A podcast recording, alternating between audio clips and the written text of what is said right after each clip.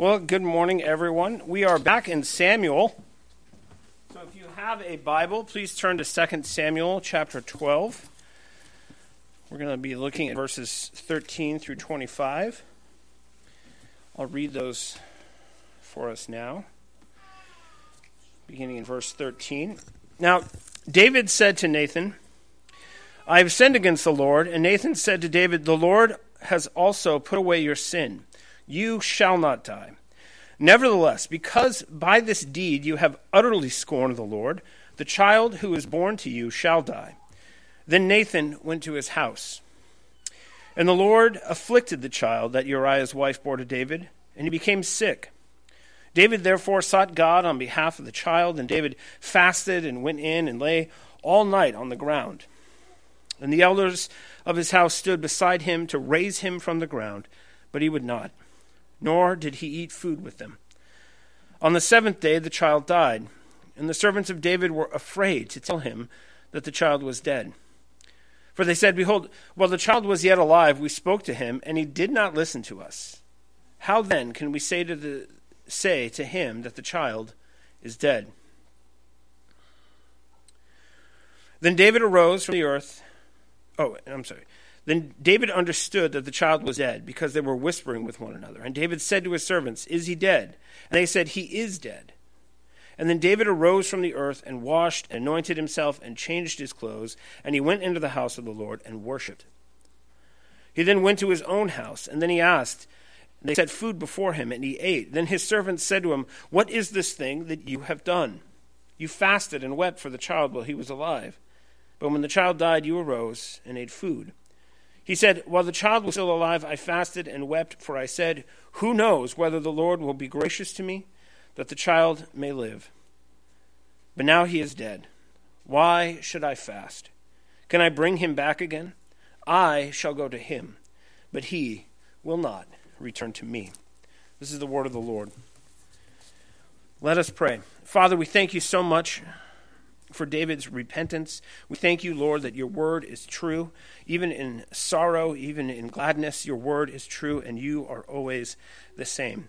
I pray, God, that as we consider the, the true consequence of sin and all that is uh, that we deserve because of sin, and all that we receive from you by grace, unmerited favor, I pray, God, that we would know you better and know ourselves better, and that we would be better comforters, that we would be better ministers to one another in our grief that we would, Lord God, cry out to you all the more, for you are a gracious God who hears us. We thank you and we praise you in the name of your Son, and amen. Now, just for review purposes, we're here in chapters 11 through 12. And they tell a single connected story the story of David and Bathsheba and Uriah. Now, these chapters set the course of events for the remainder of the book. Everything that happens at this point is it was stated plainly by Nathan to David in this portion. Now, there's a couple of things that we have to understand. The first thing is that this is David's fall. This is David's fall. In 2 Samuel 7, the Lord promised that David's dynasty would continue, that his son would be a temp- build a temple for the Lord, and that the seed of David would be forever. He made eternal promises. He built a new household, one that would bless the whole world. Chapter 7 is crucial for understanding the gospel, the Messiah, and everything that comes um, with Jesus Christ as a, as a descendant of David. Now, all of those promises were given to David. And what did David do? Well, like Adam, David sinned after, after given these promises. After the new creation of the Davidic covenant, there was a new fall. This is what always happens when God expects something from us, from created men and women who are in Adam. We will fall. Now, like Adam, David sinned in relation to a woman. Adam's sin was spiritual adultery, but David's is literal adultery. Now, like Adam's Adam's sin, David's sin involved eating forbidden fruit, taking that which did not belong to him, which was denied him. Now, the second thing is that David's sin is comparable to Saul's. David waited patiently to receive the kingdom from the Lord, but after being established as the king, he began to take things like one of the kings of the surrounding nations, just as Samuel had warned. David is a taker, like Saul. In fact, this habit of taking women is something that we've seen many times from David already. It's well developed long before he becomes king. He multiplied his wives, remember, in violation of Deuteronomy 17. A king is not supposed to multiply his wives, but David has. Remember Michal, who he took? He took her from the husband that loved her. Now, it was one of his great failures leading up to this. We should not be surprised that he has done what he has done because there's hints all along that this is a trap for him, a trap he set for himself. He has created a pattern, and at this point, it has turned fatal. This is what happens when we ignore habitual sin in our lives it leads to death. There will be blood. David's sin, like Saul's, was not merely a personal sin, it's a threat to the entire kingdom. If David did not repent of his sin, his robe would be torn from him just as Saul's was. It's, it's, it's a national disaster what he has done. And, and depending on what happens now, he may be stripped of his robe just like Saul. No one is safe. No one is safe. No one is safe from the promises of God. You're either with him or you're against him. And if you're against him, he will be against you no matter what he has said to you. Now, Nathan's delivery of Yahweh's word was the hinge on which the whole story turns. The Lord sent his final messenger, a prophet with a parable and a word of judgment. David's penitent reaction is the thing that saves the kingdom. Repentance saves the kingdom. Nathan fulfilled one of the leading functions of a prophet, namely to rebuke and correct rulers. This is one of the prophet's most important jobs. Samuel did this for Saul, Elijah for Ahab, Jeremiah for all the kings of the last days of Judah. Prophets, as the saying goes, speak truth to power. That's what they do. They're not afraid to say, listen, the word of God is more important than your desires. This is why John the Baptist was killed. He, he, he would not be, remain silent. When the king, Herod, was sleeping with his brother's wife, had taken his brother's wife as his own. It was a great wickedness. And he, he stood up and he filled the role of a prophet by telling the king what God thought of his sin. So Nathan does something that's quite dangerous. Nathan does something that has gotten many a prophet killed. Restraining the king, announcing the word of the Lord to the king. This is a primary responsibility of the church to speak truth to power, to tell the, the government when it gets out of line, when their sin is a problem, and, and to not fear the result, to not fear what they could possibly do to us. Because what could they do to us? They could come in here like a bunch of jack booted thugs and beat us with sticks if they wanted. They could arrest us. We see this going on in China. This is something that we need to learn as the modern church, that our prophetic responsibility to speak to the government. This is one of the things that we are here to do is to instruct people whether they're sitting on thrones or not. Now David responds to Nathan with confession immediately. It's a great grace that God has given him. His, his, immediate response is to confess that he has, in fact, sinned. He doesn't deny it, he doesn't make excuses. And the Lord's forgiveness is equally direct and unrestrained, and that's important for us to understand, right? We, we ought to repent quickly, and, and when we do, we will see that God's forgiveness is almost faster than that. It's almost like, wow, I wasn't even done confessing, and you've already forgiven me. That's how fast God's grace is. That's how rich God's grace is. As soon as we utter as soon as we turn back, as soon as we cry out, as soon as we confess with our mouths, we find that the Lord is there and he, His grace sustains us. His grace washes over us. His grace renews us. Now, the Torah, the law of God, declared that all murderers and all adulterers must die. That is the result of, of, of, David's actions. He must be put to death. Leviticus 24 17. Whoever takes a woman or I'm sorry, whoever takes a human life shall surely be put to death. If you take the life of an image bearer, you cough up your life. That's what you give up. The death penalty is biblical, the death penalty is necessary, and David deserves the death penalty.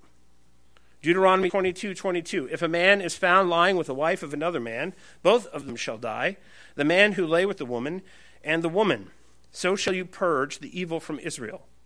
And this is, this is one of the things about our culture, right? When, when, when secularists are trying to dunk on me, oh, do you believe, like the Bible, that homosexuals should be put to death? Actually, no, but I do believe adulterers should. People are always like, whoa, what? yes, people who commit adultery should receive the death penalty. I, I actually do believe that. Be- why? Because that's what the Word of God says. It says, purge the evil from amongst you. Because if you defy the marriage covenant, if you defile the marriage covenant, you're, you're, def- you're going at the very heart of the gospel, the very heart of who God is. And, and it's something that's sacrosanct. And, and the fact that we have no fault divorce, the fact that you can have adulteries and it doesn't matter, I, like forget homosexuals. What they need is ministry.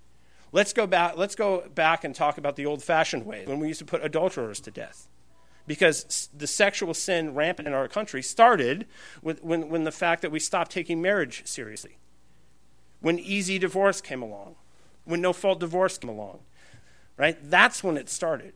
This chaos that we are in, and we don't take the Word of God seriously. We don't take the standards of marriage seriously, and you can see what happens. What you, what, what you have are people running around who ought to be put to death.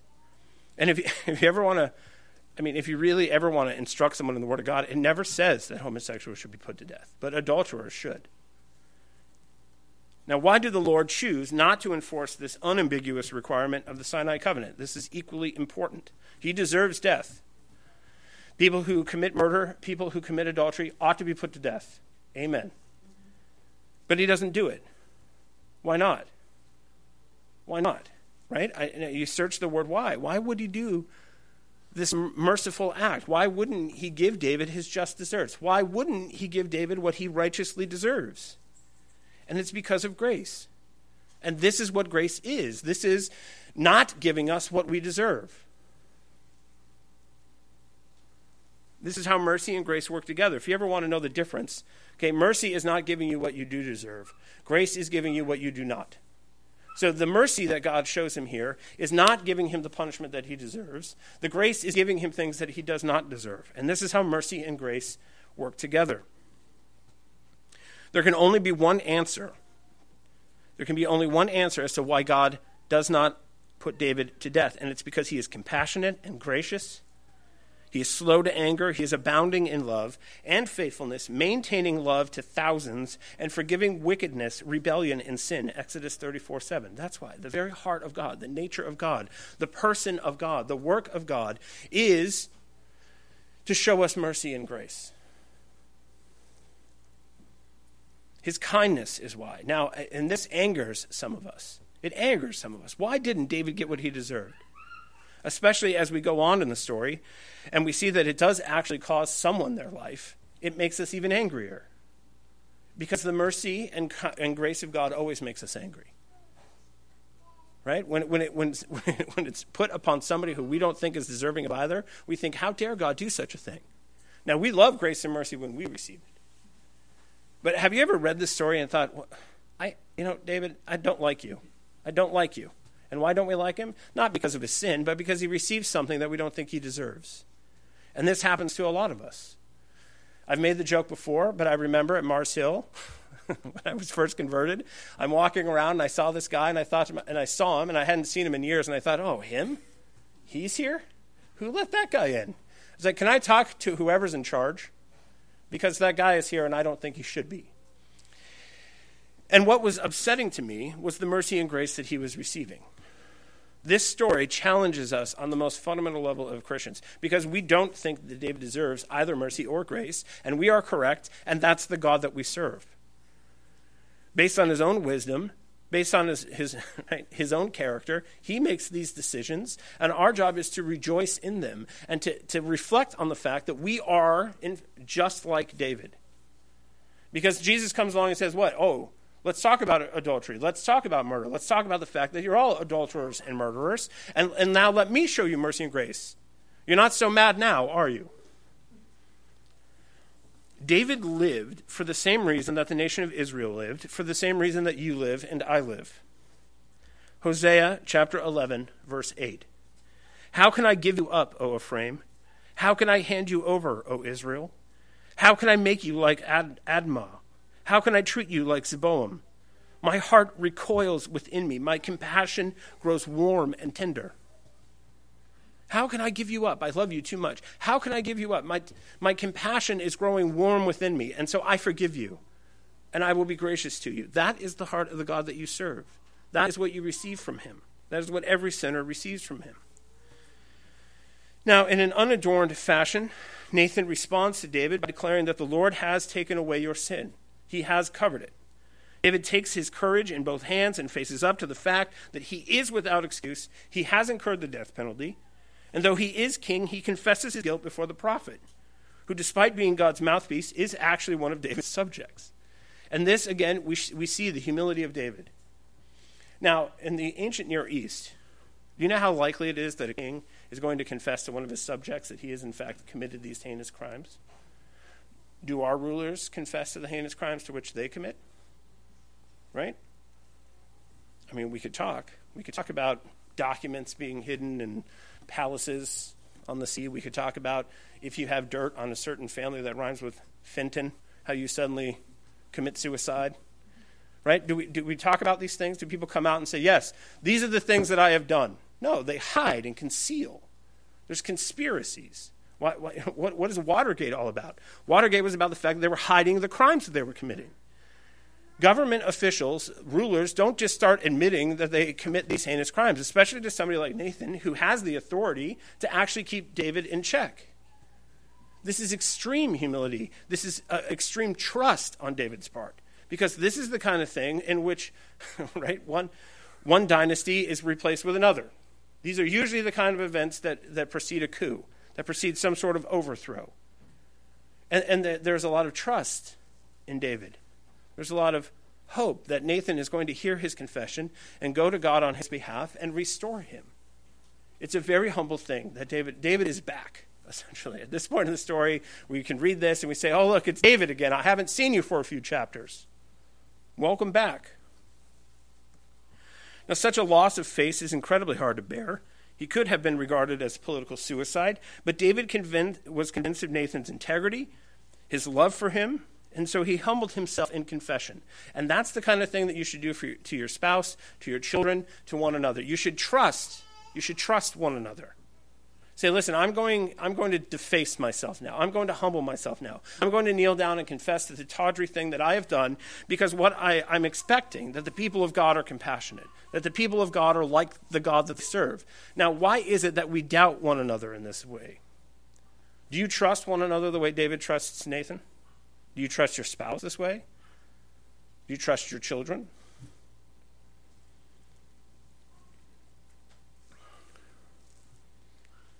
What's missing? What's wrong with us where we don't?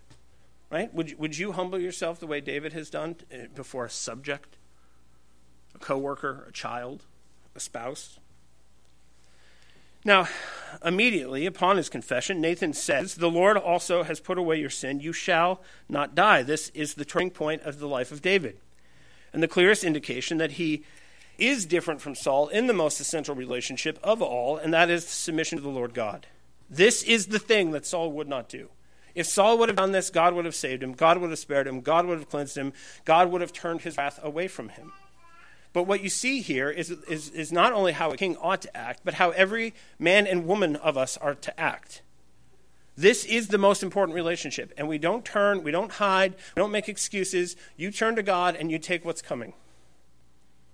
It doesn't matter, right? I'll humble myself. I'll, I, I will be shameless in front of people like Nathan. I don't care. He wants to be restored to God more than he wants anything else. And this is why he is David, right? This is why he is a man with a heart after God.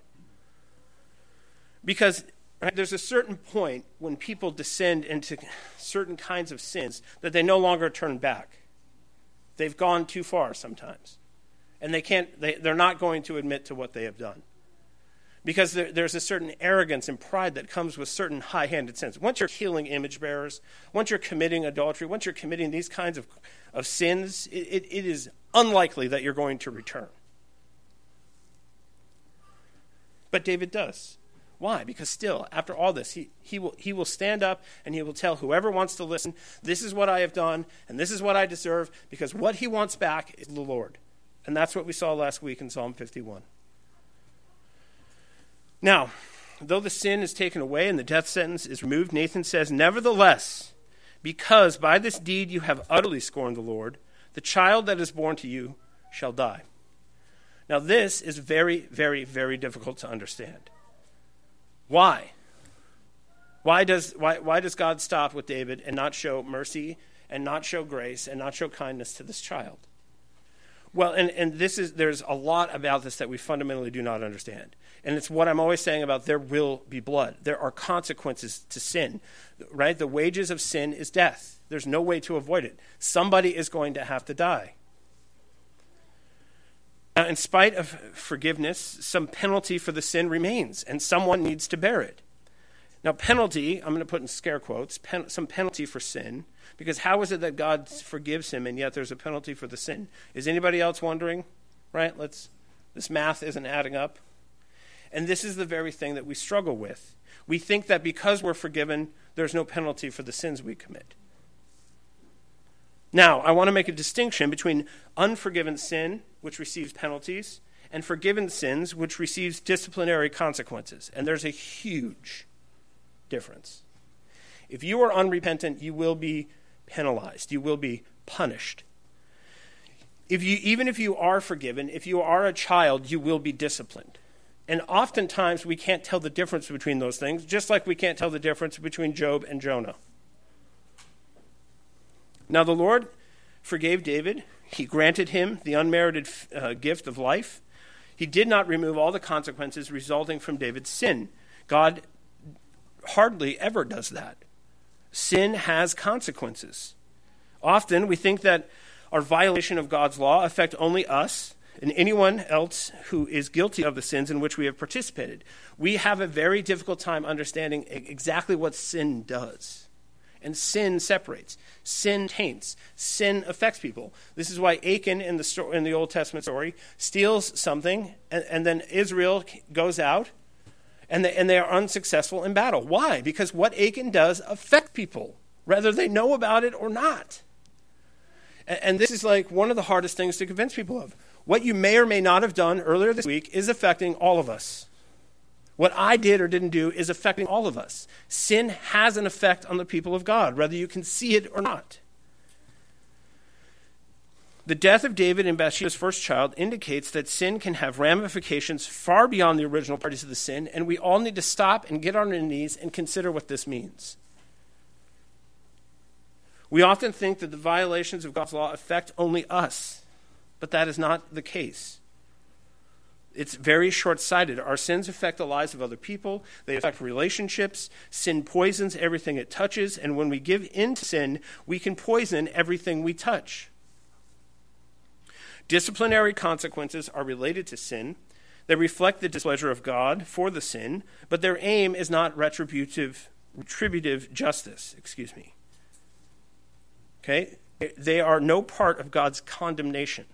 God can say, I forgive you and I do not con- condemn you, and yet there is still a consequence for the thing that you have done. We, and we like to think that because God forgives us, there's no consequences. And that's not how it works. If you lie to me and you break my trust, I will forgive you, but you, I would be a fool to then go and trust you immediately. And, and people are like, well, then you don't forgive me. Not true. I totally forgive you, and I wouldn't tell you a secret to save my life at this point. Now, in the future, I might. And this, people really struggle with this because in marriage counseling, I go through this all the time. You're like, yes, she forgave you. I get that she forgave you. I get that she forgave you. I get that you sh- she forgave you. I would still sleep on the couch for a few weeks. Okay? Maybe in a few weeks we can move you back into the bedroom, but for now, you're separated. Why? Because of the terrible thing that you have done costs you something. It costs you something. Now, if she's really forgiven you, she should stop bringing it up. But that doesn't mean that everything is just hunky dory right away. if, if, I, if, I, if I went down to the Wendy's parking lot and I didn't like how long the, the guy at the window was taking and I punched him in the face, could he forgive me for that sin? Yes. Would that suddenly fix his broken nose? No, right? And that we're like, okay, well that seems logical. So then so then why is it that we go to other categories of sin and we think magically there's no consequences now? Right? There would still be a police report, there would most likely still be charges filed, and the person would still have bruises. And, and okay, and now we're all forgiven and we're hugging it out and we go to a mediator and it's fantastic on that side of it and, and yet I still go and spend three days in jail. Right? In that situation, everybody's like, yes, it makes, don't worry, I'm not going to assault the Wendy's guy. I like the Wendy's guy. Don't get me wrong, I'm just making an example. It's a story. Now, disciplinary consequences are, are like this, okay? We have to understand that sin is a costly business, it's a dangerous thing. It reflects the displeasure of God for sin. The aim is to restore us, the aim is to get us to not do it again, right? I, like, how many of us have had children who confess to a crime and we still spank them for it? Now, if you don't because they confess to the crime, you're actually you're doing them a disservice you're doing them a disservice. There should always be a consequence for high handed sin. There should be. You should show mercy and grace when somebody comes to you and confesses openly. I love it when my kids just confess to the crimes and I don't have to find it weeks later or days later or hours later. But there's still going to be a penalty. Why? Because, because if you're a loving parent, you want them not to do it again. You want them not to do it again. Now, what happens is that God on the cross deals with our sins or if he doesn't, if, if that doesn't apply to us, we go to hell. That's, that's ultimately how he deals with sins. Right? You're, they're either forgiven in the Lord, and he says, Now there's no condemnation. Come into my into my fellowship, come into my person, come into my presence, come into, into my house in heaven and live with me forever. Or if you reject that, you will go to, to hell, and, and there you will deal with the consequences of the things you have and haven't done. Now, that, that's the grand story. But, but there's, sin still has an effect on us and the relationships in which we, uh, in, that we have in this world. The aim of God sent consequences for forgiven sin are to demonstrate the exceeding evil of sin, to show that God does not take sin lightly, even when he lays aside his punishment, and to humble and sanctify the forgiven sinner, to cleanse them. In Hebrews 12:6 it says, "The Lord disciplines him whom he loves and chastises every son whom he receives." Now what does that mean? What does that mean? Okay, so if I'm driving down the road and I'm not paying attention, I'm staring at my phone, and I look up just enough time to barely avoid the five-car pileup, has God have I avoided the consequence of my sins? My selfishness? my distraction, my willfulness of not paying attention to the giant two ton truck that I'm driving down the road, right? Okay, so I think, wow, man, I really dodged a bullet there. I, sh- I deserve to have that car wreck, but I didn't receive it, and so I'm good.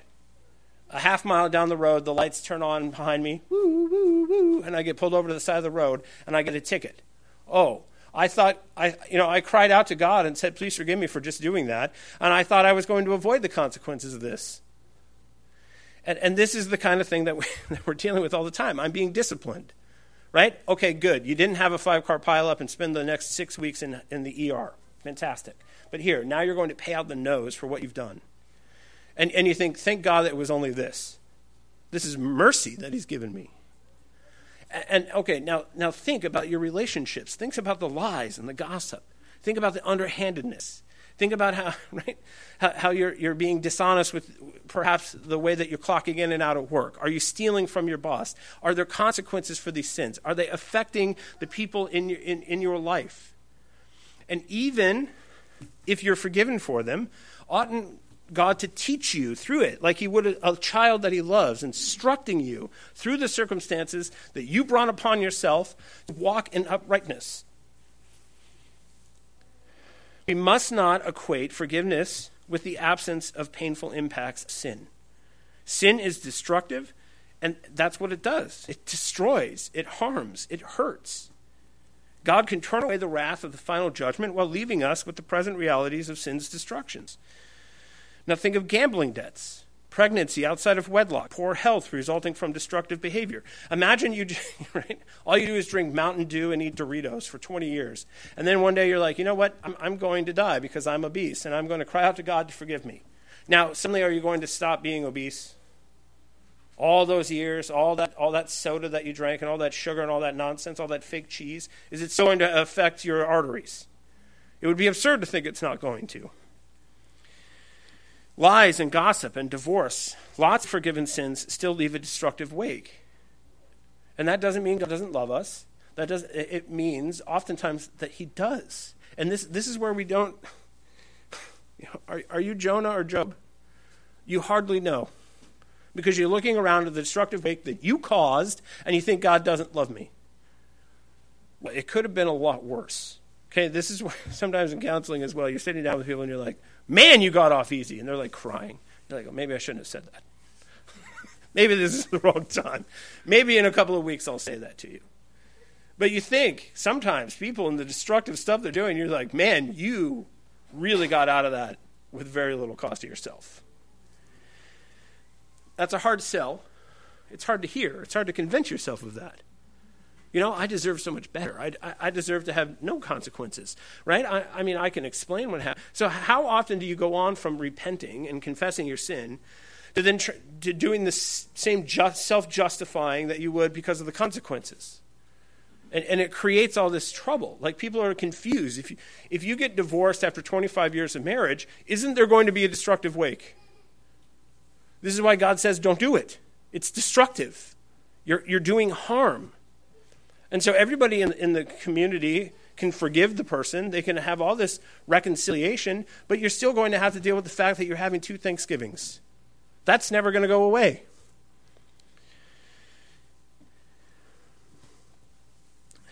People reap what they sow. Amen. People reap what they sow. And what we want is, is we want to then not have to do that. We don't want the fruit of what we've done. And because God leaves the fruit of what we've done, we think we're not forgiven. But you can be completely forgiven. Jesus, I completely forgive you. I will not remember ever again that this ever that you ever did this. And yet there you are eating the corn that you grew yourself.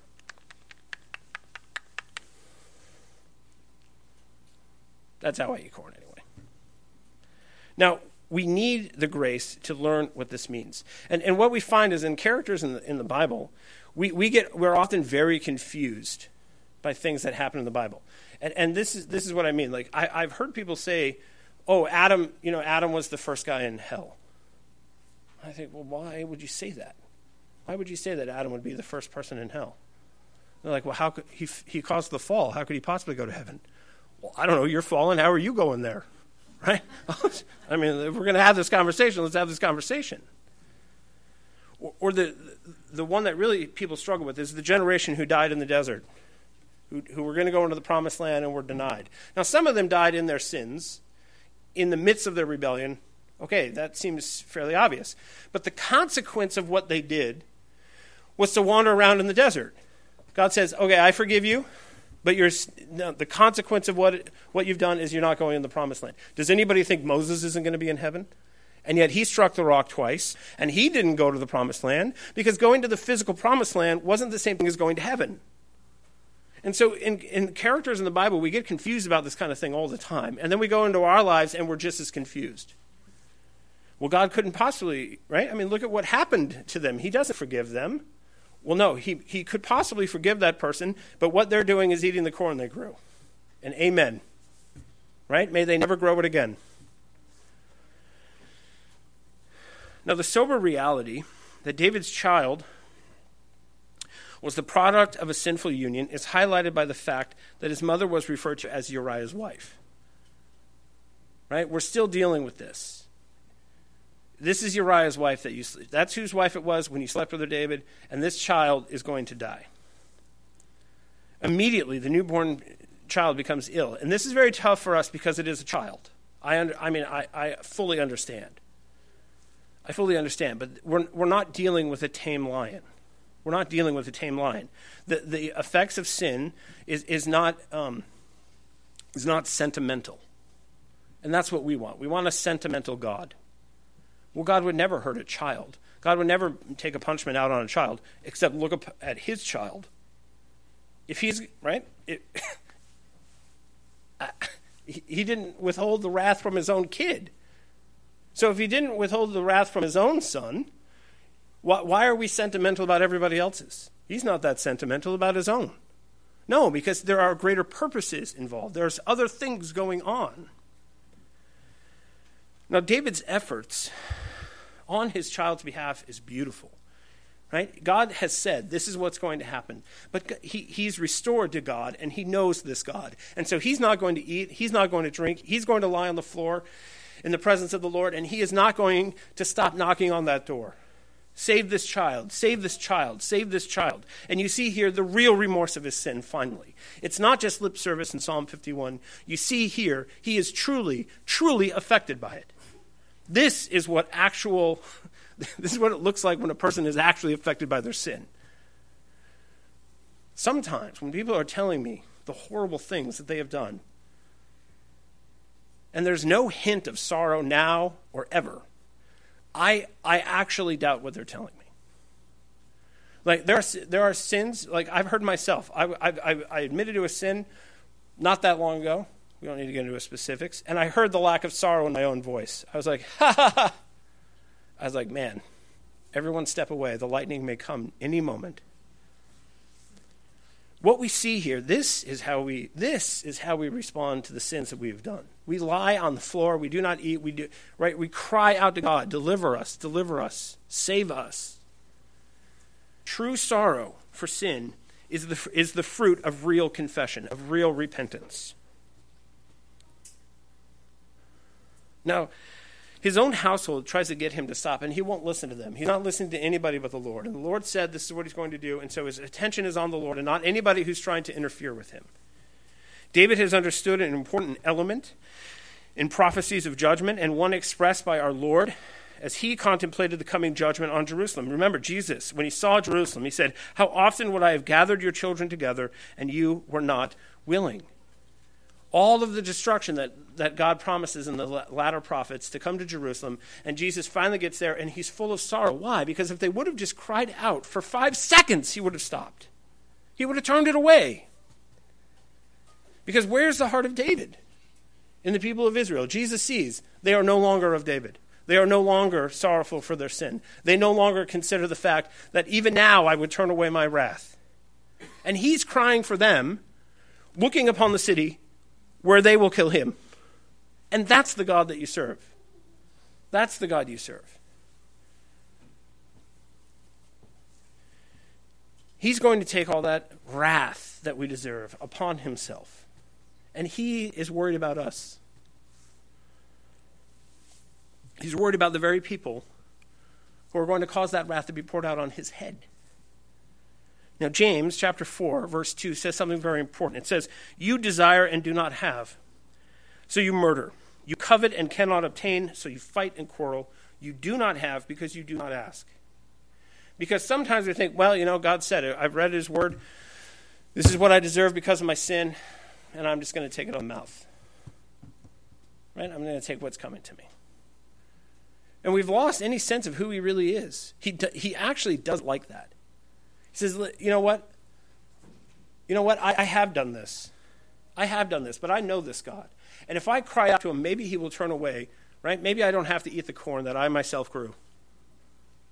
Maybe I don't have to deal, right? Maybe, maybe he will turn away in mercy and grace and kindness, turn away what's coming to me. And, and this is the difference between truly penitent people and not penitent people. David never gives up on the fact that God is merciful and kind and may at, even now turn away from what's coming. Now, David has, had inflicted so much pain on himself during the time of the child's illness that his servants are a little afraid. They come to him now and they're like, oh, when there was still hope, did you see him? And now there's no hope. And so they don't even want to approach him. They don't even want to tell him. He's, he just sees what they're doing. He's very in, he's got a high emotional intelligence, and he can tell by the way that they're acting that the baby has died. And he calls them forward and he says, "Tell me, did the baby die?" Right? And it, what the Hebrew word that they say it says he may do something desperate. It literally means evil or harm. He may do something evil. He may do some harm. Because people, right, in their grief, sometimes we're a little worried. How far are they going to go with this? It's extreme what he's doing. They're not used to it. Think about it. These are Israelites, and they're not used to the level of grief that he's showing over the sin that he has done. Now, the servant's fears are proved unjustified. When the child died, taking uh, David's deserved death, David arose, he washed, he anointed himself, he changed his clothes, he worshiped, and then he ate. Now, and his servants are like, wait, what? What are you doing? And, and they actually question him, Why are you doing this thing? They say, Why are you doing this thing? It doesn't seem natural to them. Before, look at the grief. Now you don't seem to care at all. Now you're going to church. Now you're eating food. What, what gives? And it's because they don't understand the God that David serves. Right? The household of David is in, is in a bad way.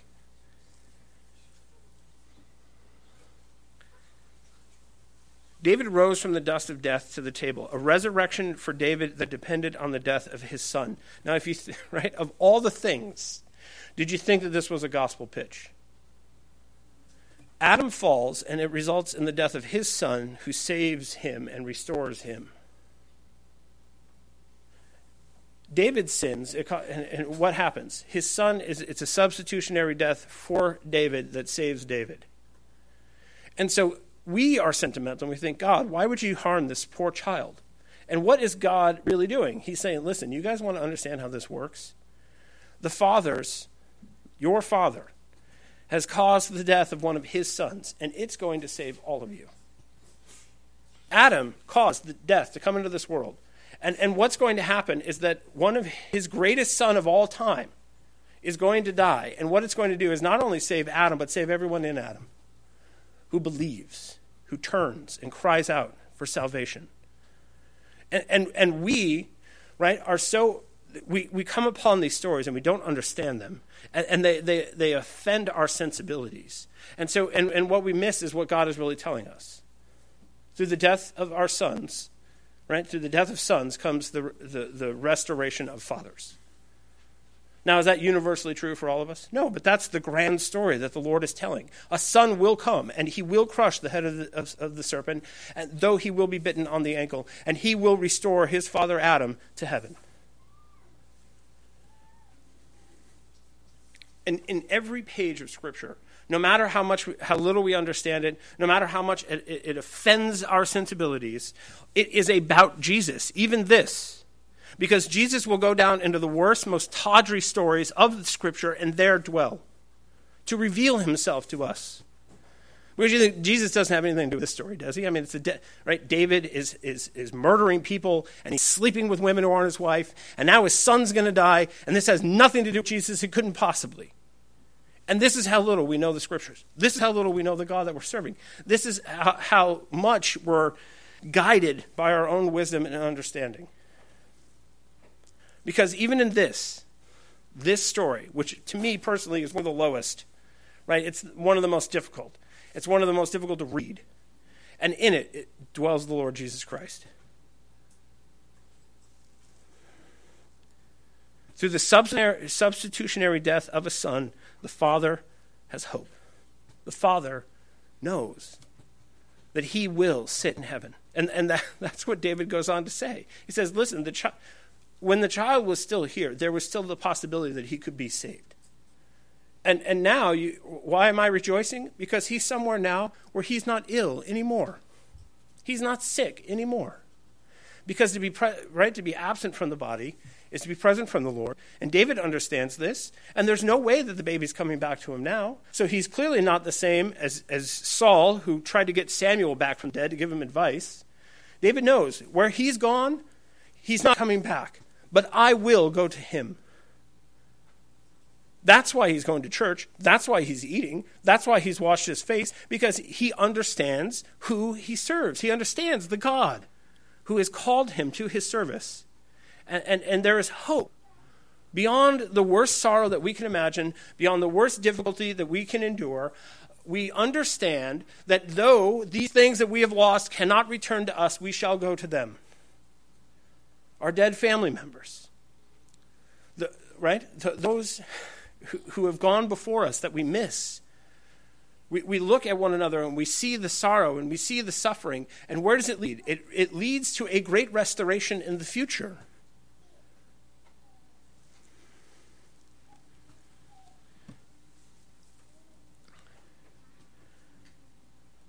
The child's death did not mean that God was unjust. It did not mean that God was unloving. On the contrary, it meant that the divine word spoken through the prophet was trustworthy. and even this, think about it. God says the child will die. The child dies, and, and David thinks, okay, God's word is true. Let God's word be true, and every man a liar. So, so even through this, this terrible circumstance that befalls this child, what David is, is shown is that God's word is true. God says it, and you know what? He's going to do it. And, and even there, there's hope. Even in the midst of that, there's hope. And the hope isn't David. The hope isn't the child. The hope is the God who doesn't change. The God who is trustworthy. The God who speaks and the God who fulfills what he speaks. Though David was now bereft of his son, the separation would be only temporary. There is to be heard a note of consolation in his word. I will go to him. There is certainty here. He, he stands on this truth. I will go to the child. David has come to terms with his own mortality. Even in, the, even in that, he finds hope because he looks forward to being reunited with the child. Now, the child, even the child died on the seventh day. He didn't even receive circumcision. The punishment that God has meted out here is nasty. It's nasty. But the sin that caused it is nasty. Right? Now, did Adam, Adam fell and brought sin into the world, brought death into the world. Jesus has come and has restored all of us. All of us, right, even though we're forgiven, still have to endure death. Well, why? If God, right? If, if God's forgiveness wipes away all, all the circumstances involved in sin, no, there are still consequences for sin. There's still, and you will die. Your body will lie down on the ground and it will cease to breathe. Now, and is, do you have the consolation? Does your family members have the consolation that though they will not return to us, we will go to them? That's David's hope. That's the message of this story. Yes, sin destroys. Yes, sin kills. And Christ died on the cross to save us from our sins. And even though we are forgiven, our sin is so nasty, it still affects this world. And the, no matter what we do, no matter what we do, right? um, to try to minimize that effect. The only thing that wipes away the effect permanently is the Lord God. Because right, no matter right, he sinned, the child dies. Is that the end of the story? Is that all there is to be said? No, there, there is sorrow, all the sorrow and all the suffering. And, and, and the effect our sin, which seems so terrible in this world, fills us with so much grief, so much sorrow. It's not the last word. It's not the end of the story. The fruit of heaven is greater than the fruit of hell. The love of God is greater than the anger and hatred of man. The, the grace and mercy of God is greater than the sin of man. Because we, right? I'm telling you, you do things that, that affect this world in a negative way, and, and you need to think about that. But then the flip side of that is no matter what, how bad it is, no matter the effect you're having, it's not greater than the effect God is having on this world, which is to absolutely cleanse it. Everyone who's going to lie on the ground will stand again. Everyone who goes down into the earth will come up again. And, and in that day, we will see all the sorrow and all the suffering completely undone forever. We will see all the circumstances here that we don't think we can endure were something that were simply, were simply something that we endured for a time. For a time. And that should comfort us. Because David says, listen, I, I can't, he's not coming back, but I'm going to him. He knows it's a temporary thing that he's enduring.